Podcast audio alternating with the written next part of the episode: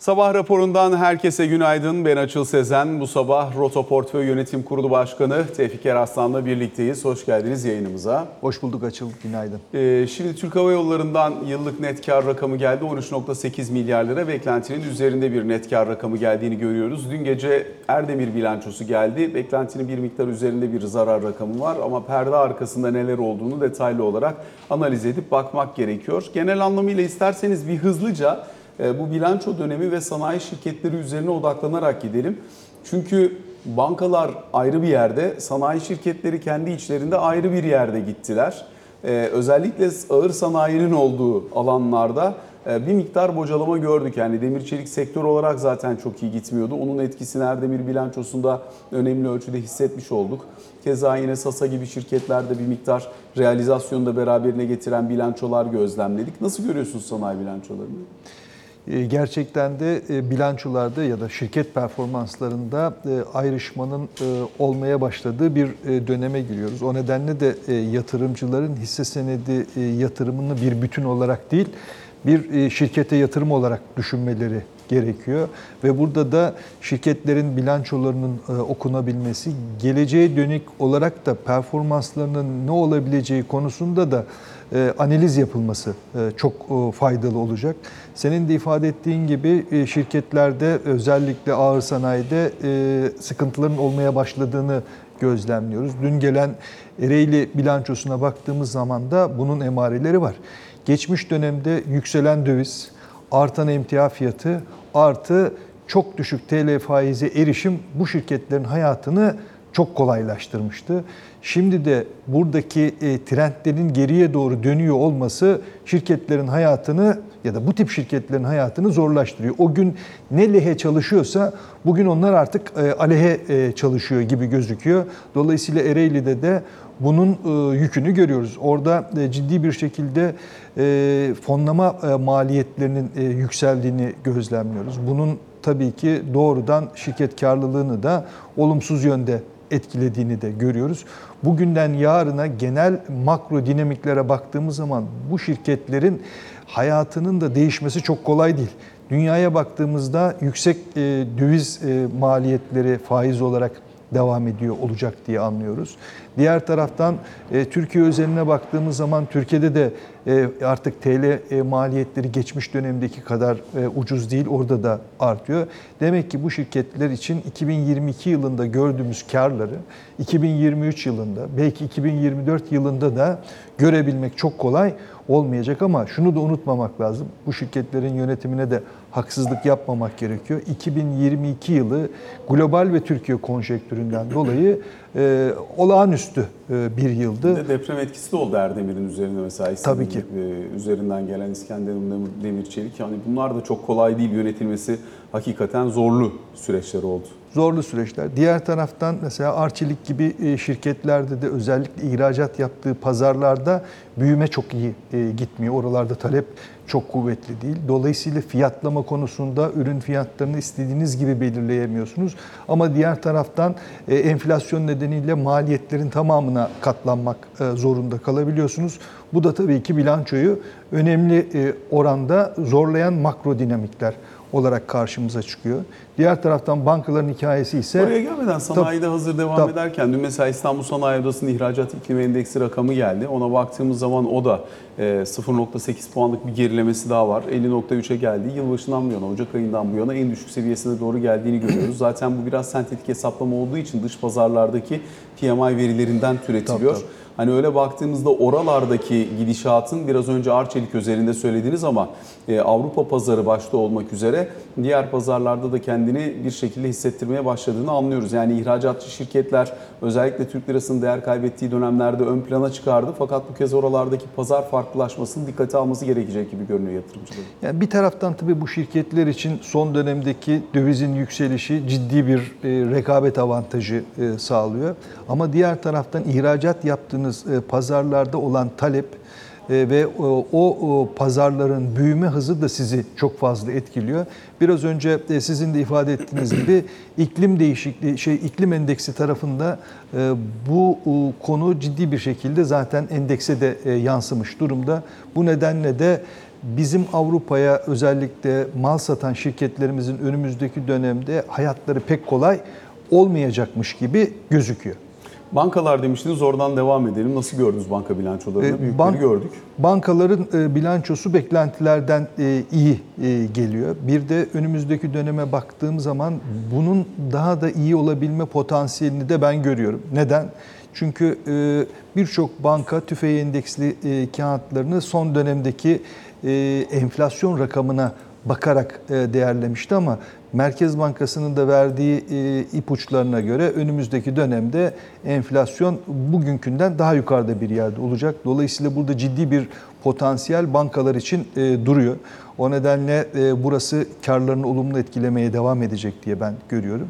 Diğer taraftan e, Açıl yine bankacılık sektöründe makro ihtiyati tedbirler alanında hatırlarsan e, birinci e, e, derecede e, ticari kredilerle ilgili limit kaldırılmıştı. 1.4 İkinci- kat sayısı kalktı evet. Evet 1.8'e artık e, yapabiliyorlar. O da kabaca 10 puan daha yukarıdan kredi satabilme imkanı vermişti. Ben şimdi açıklanan e, ikinci çeyrek bilançolarına baktığım zaman ciddi bir şekilde burada e, faizlerle ilgili, faiz gelirleriyle ilgili sıkıntı olduğunu görmüştüm.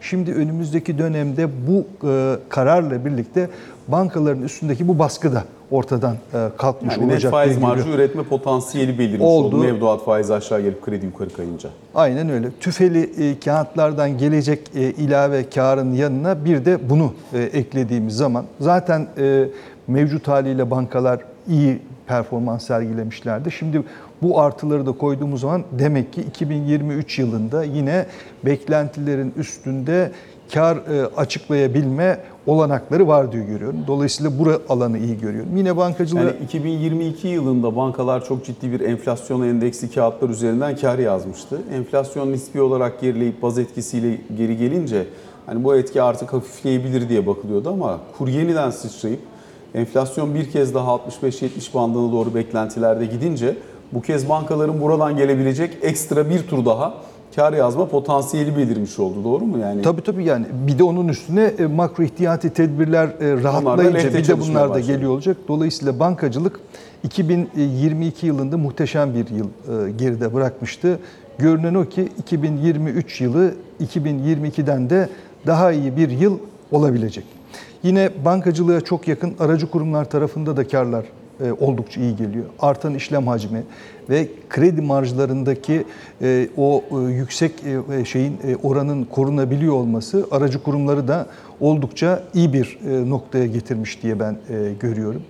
Diğer taraftan bu e, parakende sektörü özellikle gıda parakendeciliğinde marjlarda bir miktar daralma var ama işlerini iyi büyütebiliyorlar. Bir de e, bu e, nakdin kıymetli olduğu dönemde e, önemli oranda nakdin üstünde oturabiliyor olmaları onları yine rahatlatan bir durum. Bir de hızlı teslimat konusunda birçok şirket ciddi atılımlar yaptı. Dolayısıyla o da onların o iş kollarının hızla büyümesine de vesile oluyor. O tarafı da ben son derece pozitif görüyorum. Türk Hava Yolları az önce geldi. Ulaştırmayı zaten beğeniyorduk. E, Sen de seyahat ediyorsan e, uçaklarda yer bulmanın ne kadar güç olduğu. Ama o ona iç da- hat. e, Dış hatta dı- dış hatlarda dış, dış, dış hatlarda da fena değil e, doluluk oranları. Dolayısıyla ben e, ulaştırmanın da e, bir süre daha iyi gidebileceğini değerlendiriyorum. Şimdi özellikle ulaştırma demişken biraz önce işte Türk Hava Yolları'nın bilançosunu gördük. Ee, hani detaylarını görmedik sadece bilançonun manşetini e, aktarabildik ama genel anlamıyla bakınca işte endeks içerisindeki ağırlığı Türk Hava Yolları'nın neredeyse %10, 9.25. Dolayısıyla tek başına endeksin %10'u. Ee, bunun yanına diğer hisse senetlerinin e, bazılarını kattığımızda mesela işte Tüpraş %5'i endeksin, BİM %4.3'ü endeksin. Yani böyle baktığımızda bayağı endeks gidişatını ya da 30 endeksteki bu performansı e, belli başlı hisseler üzerinden okuma imkanı belirmiş oluyor. Bu iyi midir, kötü müdür? Yani bu kadar tek hisse dominansının yükselmiş olması bu tabii ki hesaplama metodolojisi zaman zaman da bu e, ihtiyaca göre uyarlanabiliyor ama e, hisselerin endeks üzerindeki dominansının bu kadar kuvvetli hale gelmesi iyi midir değil midir? Ya geçmiş dönemde bundan daha farklı değildi. Bu o, o şirketler yerine bankaların ağırlığının çok daha e, O yukarıda zaman olduğu. %55-%60'a yakın banka ağırlığı yani vardı. Tek bir bankanın ağırlığının da %10'un üstünde olduğu dönemi de e, Mesela gördük. günlük işlem hacminin kabaca %25'i 27'si falan tek başına Garanti Bankası üzerinden dönerdi o zaman. Yani bugün için daha iyi bir noktadayız. Daha e, fazla e, şirketimiz e, endeks üzerinde daha yüksek ağırlığa sahip. Daha dağınık bir yapımız var. Daha farklı sektörler artık etkiliyor. E, Bence hani endeks olarak baktığımız zaman riski daha iyi çeşitlendirmiş durumdayız.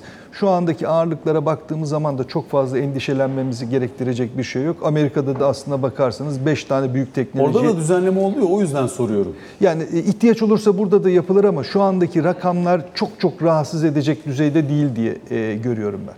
Peki e, yine özellikle bundan sonraki süreç için hisse senedi piyasasında hani bir önceki güne dönecek olursak dün biraz gün içi realizasyon falan geldi ama bir önceki güne dönecek olursak gün içi rekor seviyenin tazelendiğini görüyoruz. Tabii ki dolar bazında daha bayağı yol var gibi görünüyor ama artık hani endekste şu anda biraz da yine alternatifsizlik senaryosu da gündeme geldi. Yani elindeki hisse senedini çok iyi gitti. İşte mesela havacılık taşıyorsan %70-75 gitmiş. Ee, buradan daha gider mi gitmez mi tartışıp bir yerde realize etmek istiyorum desen örneğin. Gitme potansiyeli olabilir bir şey demiyorum.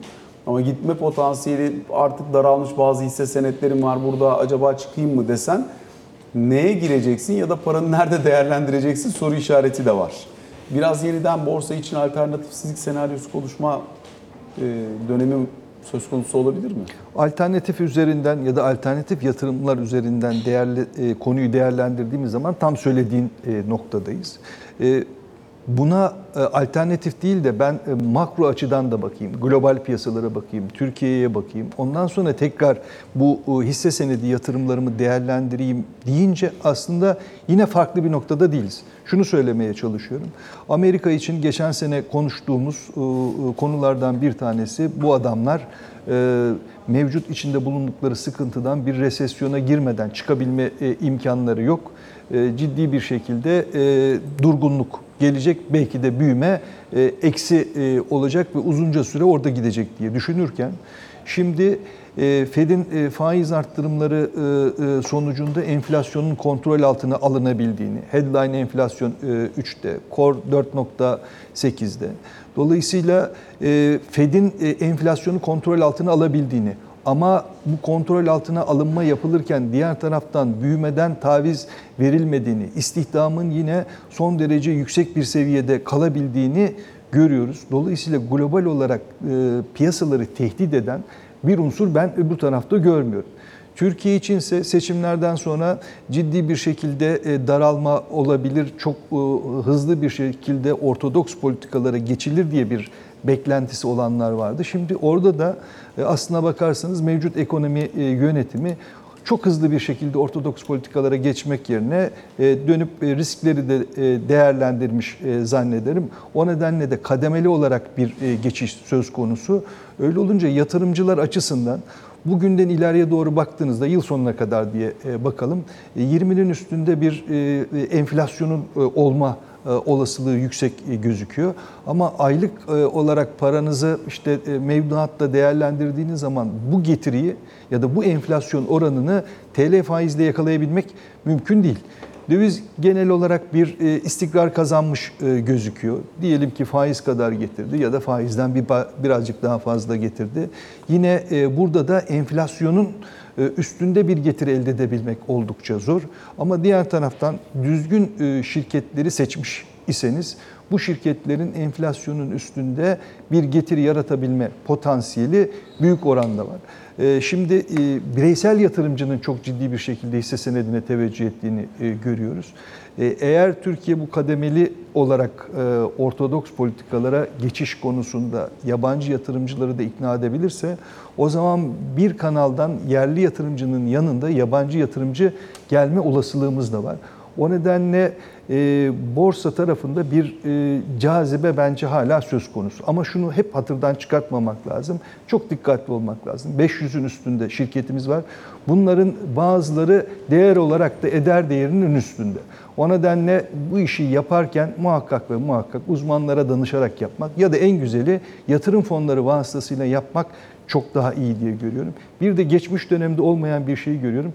Yatırım fonları ile ilgili analiz yapan, bu konularla ilgili tavsiye veren artık uzmanlar olmaya başladı. Bunlar sosyal medyada da çok ciddi analizler yapıyor. Zannediyorum günün birinde bizde de e, bu gidişle Morningstar'a benzer yatırım fonlarını rate eden, bunları yatırımcılar için e, inceleyen ve yatırımcıların çok daha güvenli bir şekilde yatırım yapmalarına vesile olabilecek altyapılar da geliyor. Bunu da görüyorum. Bu da son derece sevindirici açılım. Şimdi elbette burada iki tane önemli faktör var. Bir tanesi e, bireysel yatırımcıların e, sayısının 5 milyona gittiği yerde hakikaten yatırımcıların hepsinin benzer bir finansal okur yazarlığa sahip olmasını beklemek çok mümkün değil. İkincisi bu yatırımcıların çok önemli bir kısmı sadece halka arzlarla geldiği ve hisse senedi yatırımcısı olup orada birkaç tavan görme e, arzusu, iştahıyla bu hamleyi gerçekleştirdikleri için tabii ki kimse suçlamaz. Çünkü oldu bunlar yani. Olmaya da devam de. ediyor bu arada. Yani gerçekleşti de bunlar yani. Dolayısıyla kötü bir şey söylemiyorum aslında iyi bir şey söylüyorum. Ee, hazır yatırımcılar buradayken onlara gerçekten yatırımın ne olduğunu aslında sadece halka arzlarda arka arkaya tavanlarla değil uzun vadede varlık büyütmenin yollarının başında hisse senetlerinin şirketlere ortak olmanın geldiğini, Türkiye büyüyecek, şirketleri büyüyecek. Siz de bunlara ortak olduğunuzda buradaki karlılıktan kendi payınızı alacaksınız.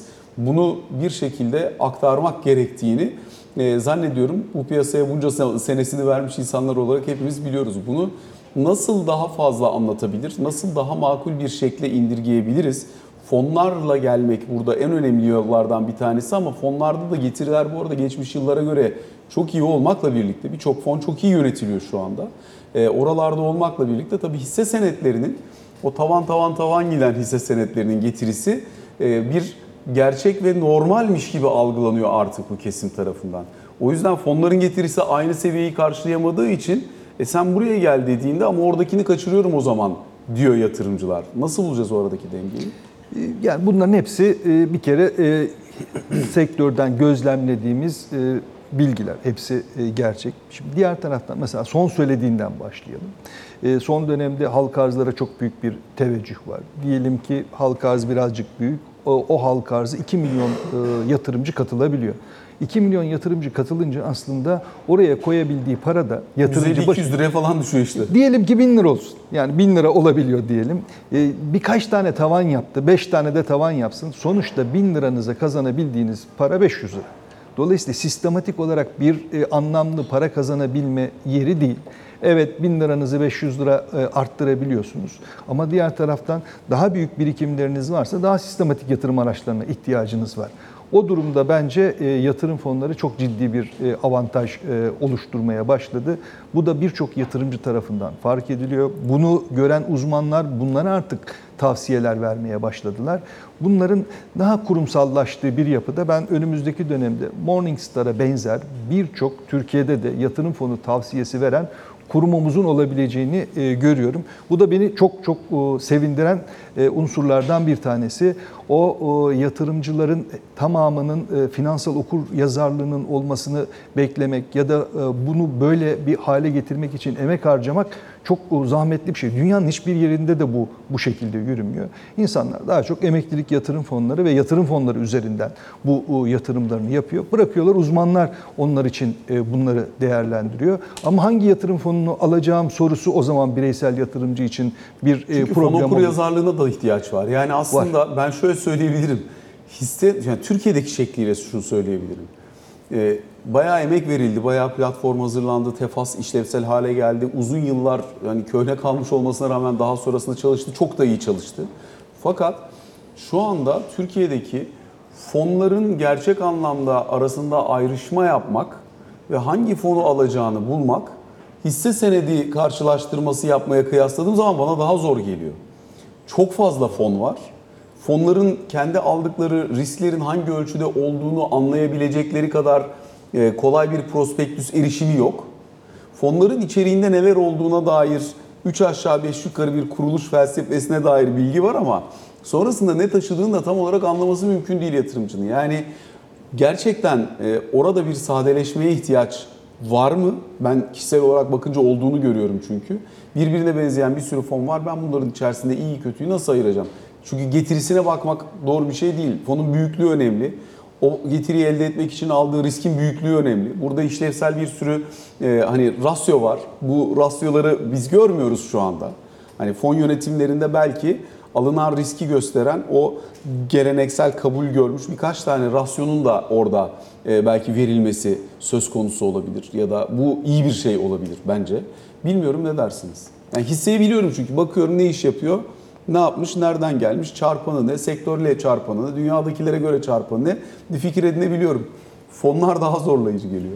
E, Aslına bakarsan fon tarafının tabii riski e, çok çok e, düşük. Çünkü öyle ya da böyle çok ciddi bir çeşitlendirme yapılmak durumunda. Bir hisse senedi fonunun sermaye piyasası mevzuatına göre çeşitlendirme yaptığı durumda minimum yatırım yapacağı hisse senedi adedi 16. Yani 16'dan daha az e, yaptığınız anda yoğunlaşma riskine giriyorsunuz. Dolayısıyla bu 16'nın üstünde bir yerde olmalı. Orada bir e, çeşitlendirmeye gidiyorsunuz.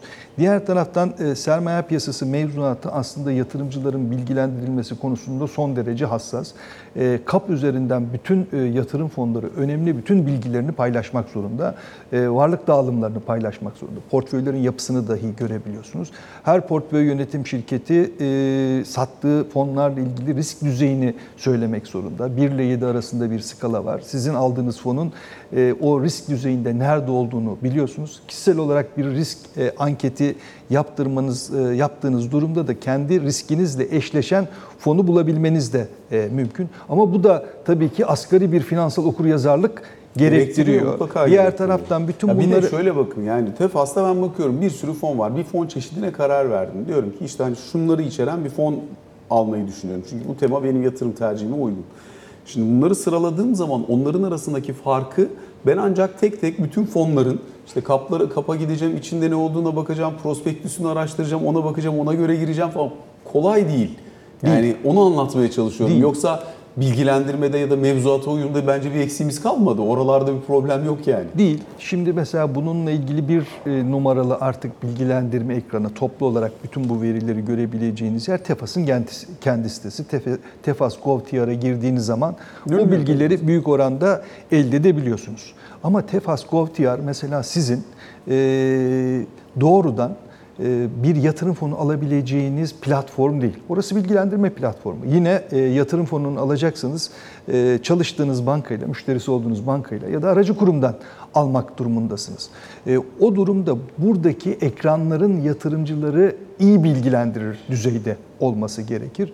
Biz e, yatırım fonu işinde nerede geri kaldık diye baktığım zaman en fazla gelişmeye e, açık alan olarak ben burayı e, görüyorum. Dolayısıyla burada yatırım danışmanlıklarının dijital olarak e, verilmesi, ilgili yatırım kuruluşlarının kendilerinin bir takım e, ürünleri e, seçip yatırımcılar için uygun olanlarını onlara göstermeleri buradaki hayatı önemli ölçüde kolaylaştıracak. Şimdi bu mesela kendi hesabını e, tek bir hesap üzerinden bütün bankalardaki hesaplarını kontrol imkanı getiriyor ya mesela bankalar. Bu önemli bir dönüşüm ve çok değerli bir hamle bence.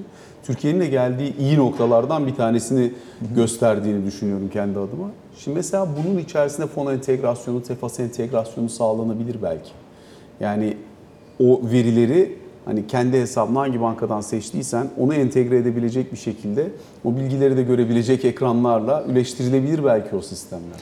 Ee, Önümüzdeki dönemde e, rekabet zannediyorum bütün kurumları buraya götürüyor olacak. Yurt dışında ben şunu görmüştüm. Bankacılık lisansı olan ama bu bankacılık lisansıyla sadece ve sadece yatırım fonu satan ve bununla ilgili de çok ciddi bir danışmanlığı hem dijital olarak hem de yatırım danışmanları vasıtasıyla veren kurumlar var. Bunlar çok çok büyük rakamlara da e, erişebiliyorlar.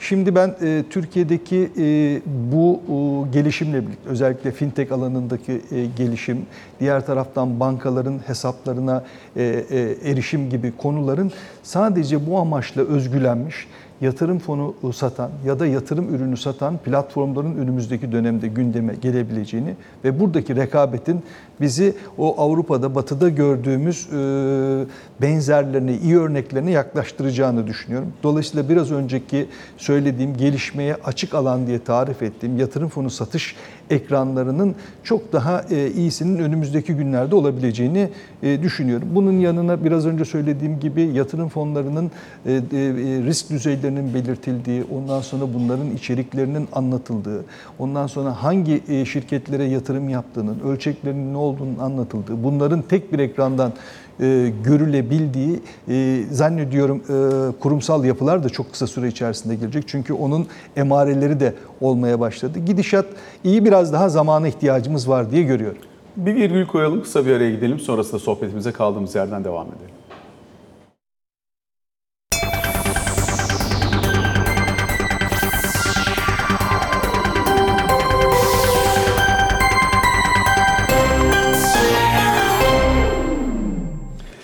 Sabah raporunun ikinci bölümüyle karşınızdayız. Rota Portföy Yönetim Kurulu Başkanı Tevfik Eraslan'la sohbetimize kaldığımız yerden devam ediyoruz. İlk bölümde biraz fonlar üzerinden bahsettik. Hisse senedi piyasasındaki genel gidişatı konuştuk. Şimdi birazcık kur üzerine görüşünüzü ve değerlendirmenizi almak isterim. Zira özellikle Temmuz ayı e, ve Ağustos ayının ilk yarısı kur korumalı mevduat dönüşleri açısından oldukça yüklü e, seviyelerin olduğu bir dönem. E, Dolayısıyla hani kur düzeyinde ciddi bir yükseliş olduğu, yaklaşık %30 kadar kurun yukarı kaydığını gördük biz seçimlerden bu yana. Dolayısıyla şimdi bundan sonraki süreçte e, bu nerede dengelenecek? O dengelenme mekanizmasını sağlayabilmek için şu an itibariyle hani doğrudan bir müdahale daha önceki dönemlerdeki gibi olmuyor. Ama KKM dönüşlerinde bir e, anladığımız kadarıyla likidite sağlanmaya devam ediliyor. Bu KKM dönüşlerindeki likidite de ağırlıklı olarak rezervler üzerinden değil, ihracatçı dövizlerinin dönüşü üzerinden gerçekleşiyor. Hani burada aralarda e, bazı günlerde ihracatçı dönüşü yüksek olmayabilir ya da kurumsal talep yüksek olabilir e, ya da KKM dönüşleri güçlü olabilir. Orada Merkez Bankası gün gün bazen e, net döviz pozisyonunu kullanmak suretiyle de e, piyasada e, belki aktif oluyor olabilir ama genel anlamıyla hani burada bir stabilizasyon sağlama çabası var. Hani çok uzun süredir birkaç kuruşa sıkıştığı için biraz müdahale izlenimi veriyor açıkçası ama ne dersiniz, nasıl görürsünüz burayı? Ee, Şimdi hani dengelenme noktası diye e, sormuştun. Ee, Burada biz e, daha yüksek bir faiz seviyesi, daha hızlı makro ihtiyati tedbirlerden e, geriye dönüş gibi bir programı tercih etseydik zannediyorum buralar bizim denge noktamız olabilirdi. Ama kademeli ve zamana yayılmış. Enflasyonla ilgili olarak da böyle 2025 e, ilk yarısı gibi e, hedeflerin e, artık e, tek haneye yaklaştığı bir e, enflasyonu konuştuğumuz noktada o e, şeyin de kurun da çok hızlı bir şekilde bugünden yarına bir dengeye oturmasını beklemek güç olur. Ama e, sonuçta daha az e, dalgalanan, daha stabilize olmuş bir kurdan e, bahsediyoruz. Belki faiz kadar, belki enflasyon kadar, belki ikisinin arasında bir e, seyahatin önümüzdeki dönemde e, devam etme olasılığı oldukça yüksek gözüküyor. Çünkü e, diğer taraftan da ekonomik aktörlerin tamamında da döviz çok hızlı yukarıya gider diye bir e, beklenti şu aşamada yok. O nedenle ilave döviz e, alımı ile ilgili bir motivasyon da ben e, yatırımcılarda e, görmüyorum.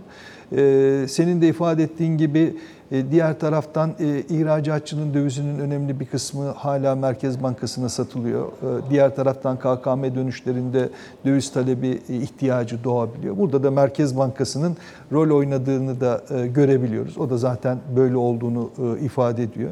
E, Önümüzdeki dönemde e, ben e, dediğim gibi daha çok böyle faiz ya da enflasyon artışı kadar bir e, döviz e, artışı Ama e, enflasyonun yükselme potansiyeli arttığı için hani bu önemli e, şu anda. Hani daha önce enflasyon kadar hani değer kaybı daha makul seviyeler gösterirken şimdi enflasyon beklentisi biraz 65-70'lere doğru gitmeye başladığı için e, orası hani kur tarafı için belirleyici olabilir. Mevduat faizi de çok düştü çünkü. Ya şöyle e, enflasyonun tabii e, büyük bir şokunu biz aslında Temmuz ayında gördük. Bundan sonra azalarak Ağustos, Eylül diye devam ediyor olacağız. Biraz önce söylemiştim 20 civarında bir e, bizim bundan sonraki dönem için e, enflasyon beklentimiz var. Yılın geri kalan e, kısmı için. O da bizi aslında işte e, aylık iki buçukla dört arasında bir yere getiriyor e, e, aylık e, şey açısından. Enflasyon e, ve e, faiz makası açısından. Faiz Bankalarda e, kabaca e, %30'a yakın bir e, seviyede e, devam ediyor. Diğer taraftan enflasyon bundan sonra 5 ayımız var dersek e, ve 20 e, çıkacak diye bir öngörü varsa demek ki aylık bazda 4 civarında gidecek ortalama bir e, enflasyonu konuşuyoruz. Biraz önce verdiğim şey şimdi rakamları dökecek olursam 2,5 ile 4 aralığında bir devalüasyonun olma olasılığı önümüzdeki dönemde aylık bazda kuvvetli gibi gözüküyor. Ee, sadece pozitif e, olarak şunu söyleyebilmek mümkün. Bundan sonraki dönemde cari işlemler açığının hızının biraz düştüğünü görüyor olacağız. Bu mesela önemli e, bir e, talep kaynağı oluşturuyordu. O talep kaynağı azalacak. Ee, yine yurt dışından borçlanma imkanı döviz cinsinden Eurobond ihracıyla mümkün olabilirse bunlar döviz rezervlerinin yukarıya gelmesine fayda olacak, fayda sağlayacak unsurlar. Bir de e, e, vergiler tarafında da ciddi vergi artışları e, geçtiğimiz e, ay olmuştu. Bu vergi artışını e, dönüp şirketler ellerinde TL'leri yok e, ve sadece dövizleri varsa döviz satıp yaratmak ve ödemek durumunda e, kalıyor olacaklar. Bunlar tabii ki e, döviz üzerinde aşağı yönlü baskıları da e, yapıyor olacak. O nedenle 2,5-4 aralığı dediğimiz e, yerde ben oluşur diye tahmin ediyorum. Peki e, bu önümüzdeki süreç açısından e, işte bu ayki mesela para politikası kurulu toplantısı, toplantıdan çıkacak karar ama kararın yanında yeni PPK'dan gelecek olan metin. Piyasanın burada iki tane beklentisi oluştuğunu anlıyoruz. Birincisi yeni PPK ve oradan çıkacak olan dil, açıklama, yaklaşım bunda bir farklılık olacak mı? İki, bir de orta vadeli program gelecek. Dolayısıyla e, önümüzdeki bir buçuk iki ay boyunca piyasa gelecekte kendine nereyi kerteriz alacak, kutup yıldızı neresi olacak, yönü bulacağı yer neresi olacak biraz daha bunlara ihtiyaç duyuyordu. Bu iki e, boyut önemli olacak gibi görünüyor ama ne dersiniz? Ben e, para piyasası kurulunun piyasaların e, görmek isteyeceği uzun vadeli teknik e, notu e, yazabileceğini ve burada bir ciddi güven e, yaratacağını düşünüyorum. Çünkü bunu yazacak bir ekip var e, orada. E, ayrıca e, görüşleri de e, aslına bakarsanız daha önceki beyanatlarından bildiğimiz para kurulu üyeleri var. Bu yönde olur diye ben tahmin ediyorum. O nedenle de hem para piyasası kurulu toplantısı sonrası hem de orta vadeli planın açıklanması ile birlikte biz önümüzdeki 3 yılı daha net görebiliyor olacağız. Çünkü çok hızlı bir şekilde, şekilde açıklanmış, çok sert tedbirlerle giden bir ekonomimiz yok. Belli ki biz bazı kararları zamana e, yaymışız. Ama burada da yatırımcının bu zamana yayılmış kararların ne olacağı konusunda bir e, bilgiye ihtiyacı var, öngörüye ihtiyacı var. Zannediyorum gelecek bu iki tane e, yazılı metinde biz bunu görebilme imkanı e, buluruz. O da e, e, hem içerideki yatırımcıların e, ekonomi e, politikalarına olan güvenini ben arttırır diye tahmin ediyorum. E, diğer taraftan yabancı yatırımcıların da her gün artan ilgisine neden olur. Belki ilk günde para girişini sağlayacak metinler olmaz ama burada yazılanların adım adım gerçekleştiğini gördükten sonra evet burada yazılanları yapan ve icra eden bir e, ekonomi yönetimi var. Biz e, bunu dikkate alalım diyebilirler. Belli bir noktadan sonra da biz e, yazdıklarımızı yapar isek e, para girişi de mümkün diye düşünüyorum açıl. Çok teşekkür ediyoruz Fikir Aslan aktardığınız değerlendirmeler ve yorumlar için. Sabah raporuna böylelikle bugün için son noktayı koymuş oluyoruz. Hoşçakalın.